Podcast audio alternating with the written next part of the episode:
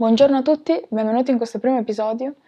Oggi ci sono solo io e volevo leggervi un po' di cose, quindi partiamo subito.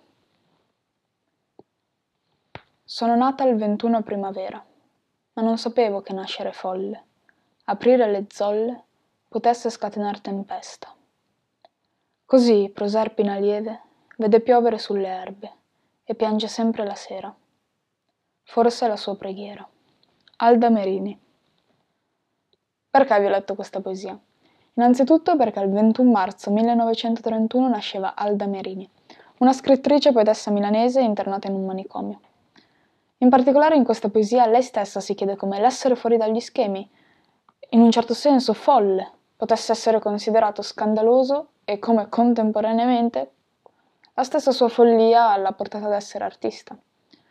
Il secondo motivo è perché nel 1999 l'UNESCO decise di rendere il 21 marzo la giornata mondiale della poesia.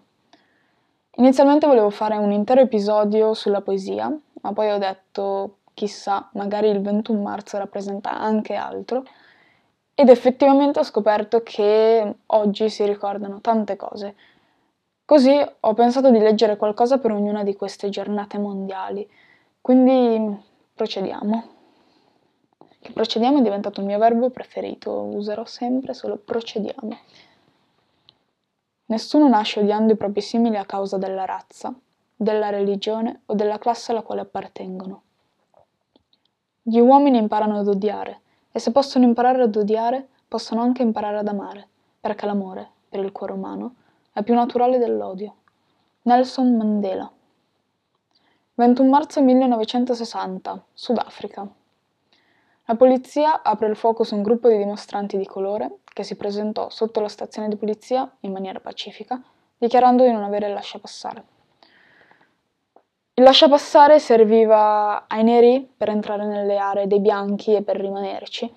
Diciamo che è una sorta di uh, certificazione odierna, però non, eh, non si concluse in maniera altrettanto pacifica. La polizia aprì il fuoco e ne uccise 69 e ne ferì 180. Quel 21 marzo viene ricordato come il massacro di Sharpeville, a cui seguirono poi tantissimi altri eventi. Così dal 1979 il 21 marzo diventa la giornata internazionale per l'eliminazione della discriminazione razziale. Eh, la, la, stessa Assemblea Generale delle Nazioni Unite ribadisce che tutti gli esseri umani sono nati liberi e uguali in dignità e diritti e hanno il potenziale per contribuire in modo costruttivo allo sviluppo e al benessere delle loro società.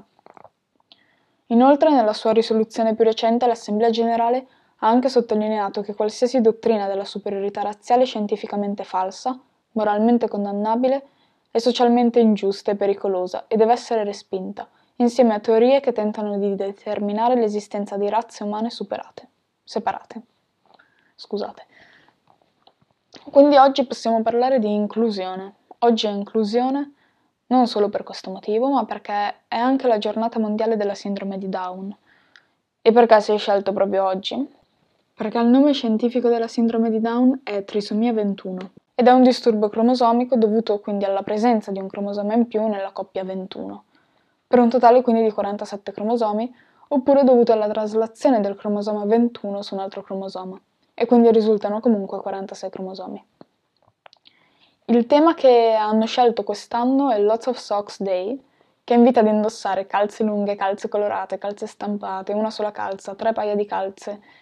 Ehm, è un'iniziativa che vuole dimostrare che tutti i tipi, le forme, le dimensioni di una cosa possono essere unici a modo loro, pur essendo la stessa cosa. E voi non potete immaginare che bellissime paia di calze io abbia oggi.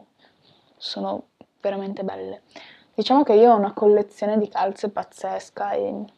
Vabbè, questo non è importante. Il 21 marzo non è solo questo, è altro, e quindi voglio leggervi un'altra citazione. Per me gli alberi sono sempre stati predicatori più persuasivi. Li venero quando vivono in popoli e famiglie, in selve e boschi e li venero ancora di più quando se ne stanno isolati. Sono come uomini solitari, non come gli eremiti, che se ne sono andati di soppiatto per sfuggire a una debolezza, ma come grandi uomini solitari, come Beethoven e Nietzsche. Herman S.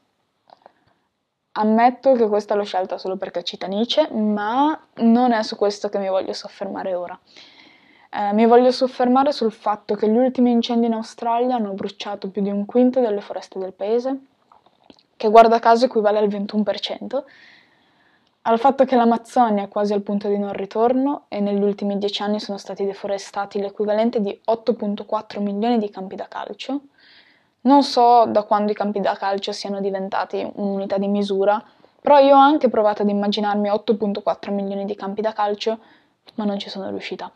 E, ehm, quindi oggi è la giornata mondiale delle foreste e dei boschi.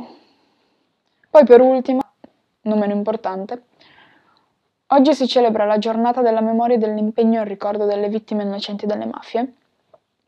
È un'iniziativa che nasce dal dolore di una madre che ha perso il figlio nella strage di Capaci, avvenuta il 23 maggio 1992.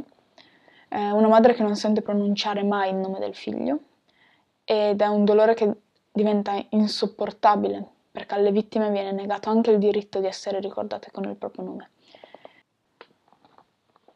Quindi in questo sabato di quarantena potete davvero fare tante cose.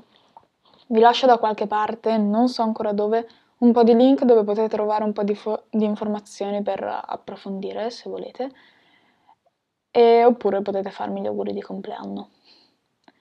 Questo primo episodio extra è finito, noi ci ritroviamo mercoledì alle 14 e vi lascio con una poesia.